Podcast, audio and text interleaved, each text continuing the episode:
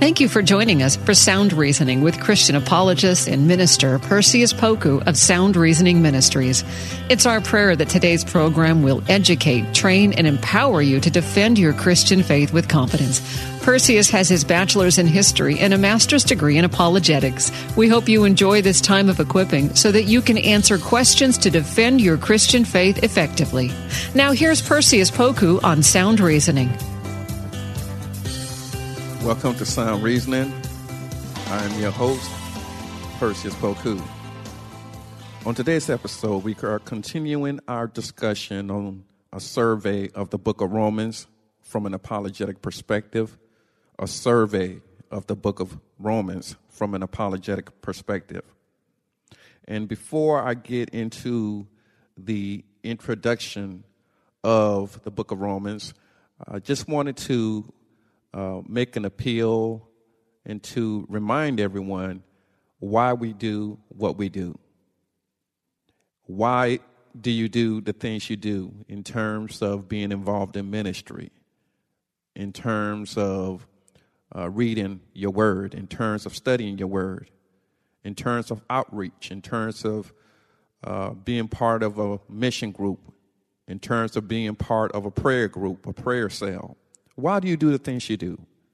And the motive behind what we do is as important as what we do. The reason why you uh, display benevolence should be rooted in charity, according to 1 Corinthians 13. God constantly reminds us that what we do need to be based on the right motives. So as we go through this survey of the book of Romans, I hope that uh, we get this information and then we implement it and use it for the right reasons. As I engage in Christian apologetics, my motive is to help people.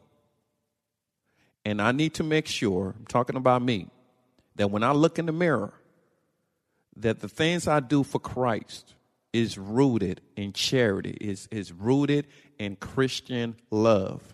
Not to win arguments, not to uh, entrap people, not to make people look foolish just because I have X amount of knowledge. Everything that we do must be rooted in Christian charity. If you sing in the choir, are you singing because you just have a good voice or you always wanted to sing gospel music? Why is it that you do the things that you do? If you are a teacher, are you teaching just because you want to stand in front of people so uh, they may see you as a smart Christian or they may see you as a superior Christian? I hope that's not the case. Whatever we do must be rooted in charity. So, wanted to just uh, touch on that before we get into the rest of the book of Romans, because our motive matters. The reason why you listen to this show, the re- reason why you listen to the podcast, I'm hoping it's because listening to this will help you to draw nigh or closer to God. And in return, you'll find your true purpose and that you may be able to stand on the truth of the gospel. So, in our last episode, we were uh, talking about the introduction as it relates to the book of Romans.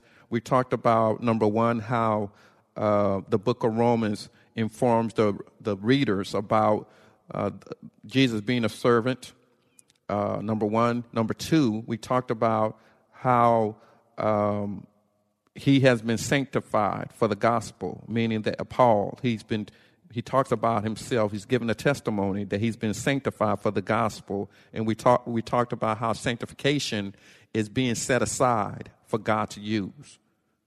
Set aside for God to use. That is God's intent for your reality is he set you aside. So God sees you as sanctified. He sees you as holy.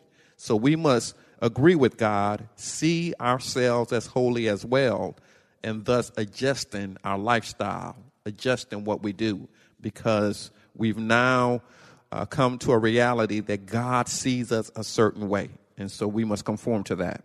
Number three, the gospel is a fulfillment of Old Testament prophecies. And we went and talked about passages, uh, or rather, we highlighted passages that deal with um, Jesus uh, being prophesied about from the Old Testament.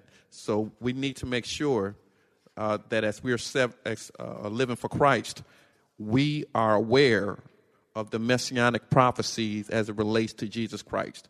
And you can find that in Isaiah 53 as an example, uh, where uh, Isaiah talks about uh, Jesus uh, years and years before he even comes to, to earth.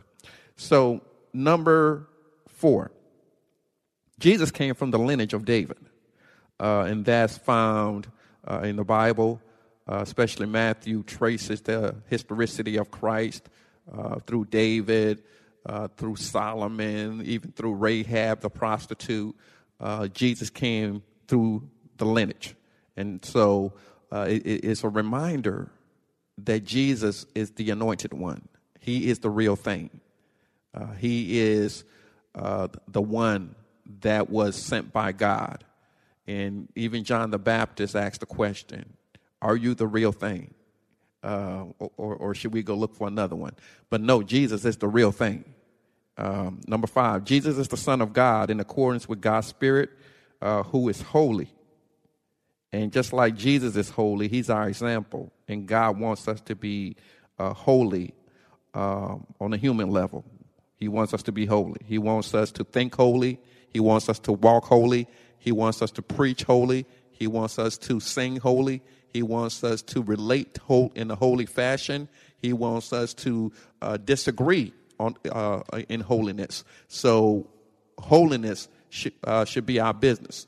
All of us should be invested in living uh, in a way that God would be pleased in accordance to his precepts. So, we are called to live holy. And that's very important. God has called all of us to live holy, to be sanctified. Uh, we are deemed by God as sacred. We are sacred. Uh, it doesn't mean we are perfect, but we are called to live a, a certain standard, uh, and God expects that of His children. Now, number six, the grace of the believers obtained through the resurrection of Christ. In, in addition, uh, God's grace made it possible for his apostleship. So it was only by God that Paul uh, was able to overcome his uh, superiority complex. Uh, he was able to overcome uh, his uh, racism. He was able to overcome uh, his arrogance in terms of how he viewed other people. Uh, just because he was a Hebrew, Paul thought uh, he had an edge on other people. Uh, just because he was part of the re- religious leadership as a Pharisee, he thought he had an edge on other people. So when he accepted Christ, there were a lot of things that he had to reassess uh, because in order for him to move forward in Jesus and to be used by God to bring others to him, he had to let go of some of his isms. Um, and it's the same thing for us. If you're going to be all that God called you to be, you have to analyze yourself. You have to be transparent. You got to be open. Uh, you have to be uh, very honest in terms of your shortcomings, in terms of the things that God wants you to wants to deliver you from. And I pray that no one listening to this show uh, has just said to themselves, "I don't have anything to work on." And if you're able to say that, then that's something you need to work on uh, to say that you don't have anything to work on is a shortcoming. All of us have something to work on. All of us have uh, what many people call blind spots. Just like when you're driving your car, uh, there are blind spots. Uh, and all of us need to work on our blind spots. And then for the rest of us, we know the things we have to work on, uh, whether it's jealousy, whether it's envy, uh, whether it's being slothful, all right? W- whatever it is, we need to work on it. And by working on it, meaning that uh, we're not just saying, Lord, help me with this, and then go back to doing the same thing. if there's a stronghold in, in your life that is uh, coming between you and your holiness, uh, and if you try to, to work it out on your own and you haven't been successful, I encourage you to get some help. It's okay to get help. It's okay to go uh, talk to uh, your church leader uh, that you trust. It's okay to go talk to a Christian counselor. It's okay to get help. Uh, all of us, uh, sooner or later, need help. So it's okay to fight and contend for the faith. And part of contending for the faith is you uh, doing your part so that God can help you with whatever it is that He needs to help you, uh, help you with. Amen. So the lay scholar F.F. Uh, F. Bruce uh, once said that while Christ's resurrection was proclaimed by the early Christians as a historical event, it had more than a merely historical significance for them. First of all, it was the gr- a grand demonstration of the mess- uh, messiahship of Jesus. It did not make him Messiah, but it proved that he was the Messiah.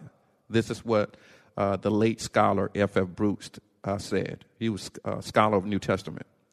So, Paul, for the occasion of this letter, which is found in verses 7 through 16, uh, chapter uh, 1, uh, he says this section of Paul's writing characterizes the, uh, the recipients. Paul was writing to the saints in Rome. He described them uh, not from a secular perspective, from a holy, but from a holy perspective. And in, it's this part of the letter that he deliberately chooses words that will compel the saints in Rome to view themselves the way that God views them. And that's very important.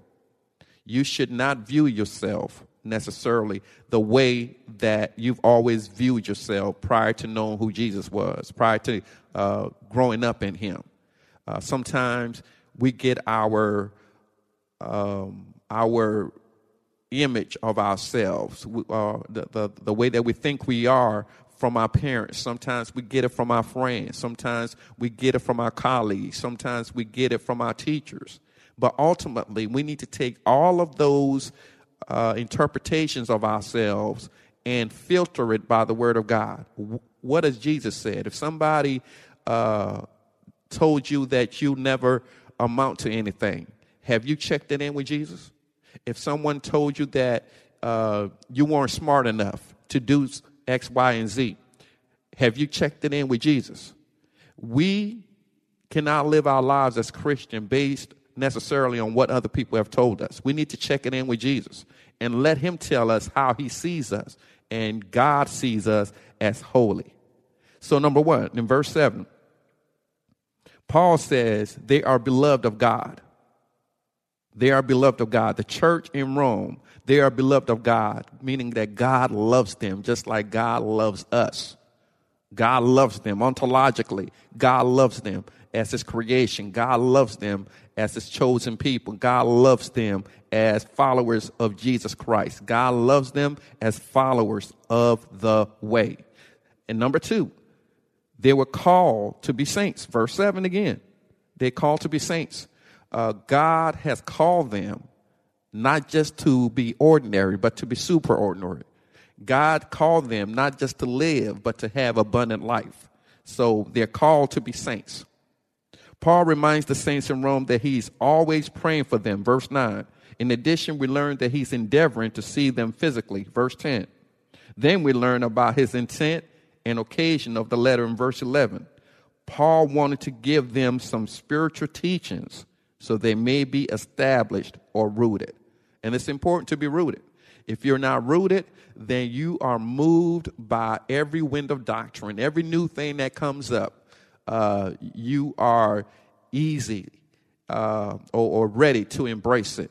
And we can't embrace everything. We can't embrace every ideology. We can't embrace every philosophy. We can't, we can't embrace everything. We can't embrace every movement uh, in today's culture, we have so much uh, going on, and people that uh, do not investigate for themselves, I'm talking about Christians, are easily being led astray. You have things like the critical race theory. You, you, we, we, we have uh, all of these movements uh, all of these social movements, and uh, Christians uh, are so easy to title themselves uh, or, or to bind themselves with these titles. And we have to be careful what it is that we are embracing. So be rooted. Be rooted in what? Be rooted in God's word. Don't be moved. Don't be swayed by what uh, the world is saying, by the rhetoric of those with uh, fine sounding words. Don't be moved. It was Paul's desire to see the saints in Rome, but something would always hinder his progress. Verse 13.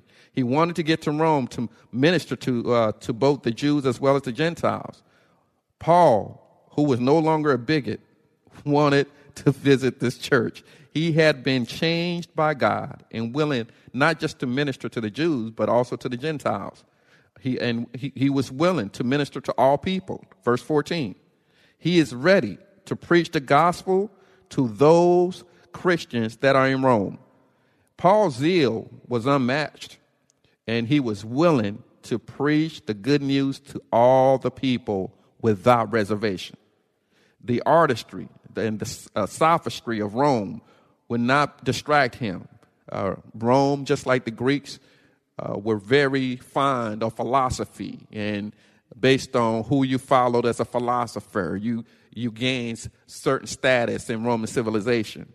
And likewise, we, got, we have people today uh, that are caught up in their arrogance, uh, their intellectual arrogance, and their financial arrogance. Uh, look at me. Look how much I know. Look at me. I gra- graduated from Harvard and I graduated from Princeton and I graduated from Yale. And they're caught up in their titles, but they can't sleep at night. They're caught up in their titles, but uh, they don't know how to build relationships. They're caught up in their titles, but don't know their true identity. So it's important that we not allow status to lord over us. Status has its place, but in all things, it must be secondary to the will of God. Uh, it is He that has blessed us with any status that we claim to have. So he's ready to preach the gospel, uh, gospel in Rome. His zeal, as I said before, is unmatched. And he wasn't distracted by uh, the clout of Rome. Paul was determined, regardless of the occasion, to preach the tenets of the good news. In regards to uh, this mindset, uh, C.K. Barrett follow, uh, wrote this. He said, The work of salvation was begun through, though not completed, in the ministry, death, and resurrection of Jesus. And from the beginning, it was marked by the power in the miracles, in the resurrection, and subsequently in the work of the Holy Spirit. It was in virtue of this power that the gospel preached by Paul and his uh, apostolic colleagues as it had its effect among them who's, who heard uh, the message and experienced the power of the age to come. So, what Paul and his colleagues were able to do were empowered by the Holy Spirit. And the same Holy Spirit that empowered Paul, he's accessible today.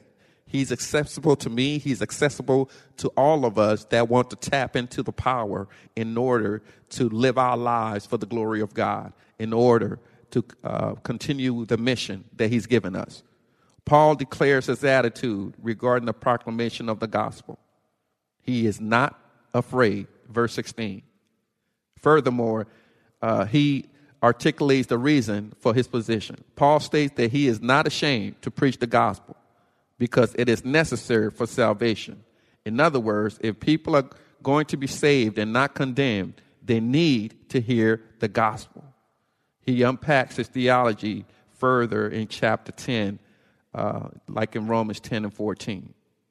So Paul says in verses 17 through 32 that the just shall live by faith, as he quotes from the Old Testament as an attempt to illustrate that the New Testament is unified with the old.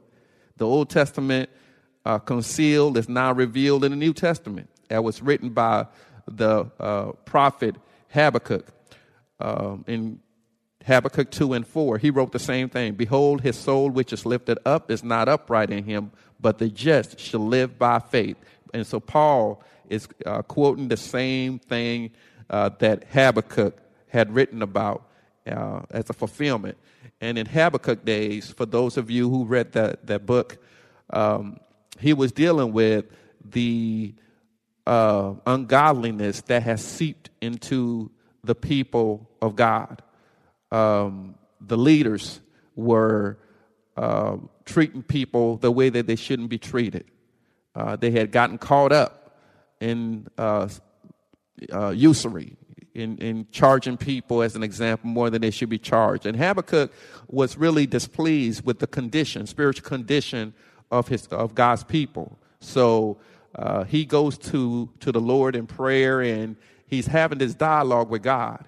Uh, Lord, when, uh, when will you deal with these people with, our, with your people? When when would you intercede and and, and, and chastise them and, and, correct them? And the Lord respond in a way uh, that Habakkuk is not expecting. He's going to use uh, one of their enemies to come to deal with God's people to to compel them to fall back in line. And Habakkuk is uh, a little bit disturbed by the the method that God is using, but God uh, encourages him and, and let, his, let him know that everything he does uh, is based on his love. And ultimately, he's going to do what's in Israel's best interest by him using whatever he has to use.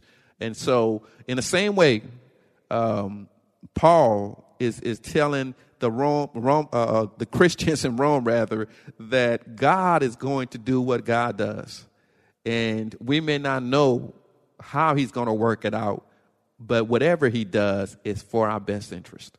And that's the confidence and assurance that we all uh, can uh, take pride in. We serve a God that loves us. He loves us, and whatever he does is for our best interest. Um, that's something that we can go to sleep on. Uh, Paul concludes the chapter by introducing the concept of righteousness. Uh, the Jews saw righteousness as a result of merit based legalism. However, Paul, just like Jesus, was challenging the existing theology regarding what actions are acceptable and not acceptable. He reminds the believers in Rome that ungodly behavior ushers in the wrath of God. Verse 18.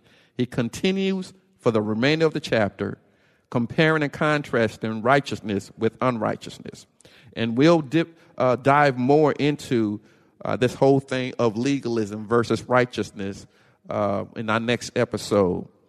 But uh, we pray that something was said in this episode to encourage your hearts. Um, the book of Romans is filled with so many jewels. Uh, pray for us as we continue to unpack God's word. And we pray that um, you're holding strong in spite of what's going on around the country, what's going on around the world, uh, that your uh, faith is rooted in Jesus. And long as we keep Jesus first, he'll make sense of all the chaos that we are enduring, all of the sicknesses, all of the job lost, all of the break broken relationships. Jesus knows how to make things right. And as always, uh, we thank you for your prayers. And if you'd like to support Sound Reasoning uh, radio show, uh, please consider giving online, srministries.org or you can send your check made out to Sound Reasoning Ministries to P.O. Box 582 306, Elk Grove, California 95758. Remember to do for the truth what so many do for a lie. Thanks for listening to Sound Reasoning with apologist and minister Perseus Poku from Sound Reasoning Ministries. It's our prayer that today's lesson has equipped you to share and defend your Christian faith with boldness. Sound Reasoning Ministries offers training in apologetics, biblical studies, and systematic theology. Join in on discussions on Facebook at Sound Reasoning Ministries. For more information about the ministry, to send an email, ask a question, or support the ministry, visit online at srministries.org. That's srministries.org. Listen again next week at this same time. And remember, Titus 1 9 says, Hold firm to the trustworthy message as has been taught, so that you can encourage others by sound doctrine and refute those who oppose it. Sound Reasoning Ministries, srministries.org. you're tired of parenting advice and news headlines that are more confusing than assembling IKEA furniture, we've got just the podcast for you. My dear friend Abby and I are here to help you navigate the parenting roller coaster. Should your kids be on social media? What should you tell a friend facing an unplanned pregnancy? These are just some of the many questions we tackle on our podcast. Subscribe to The Real Deal of Parenting wherever you find your podcast.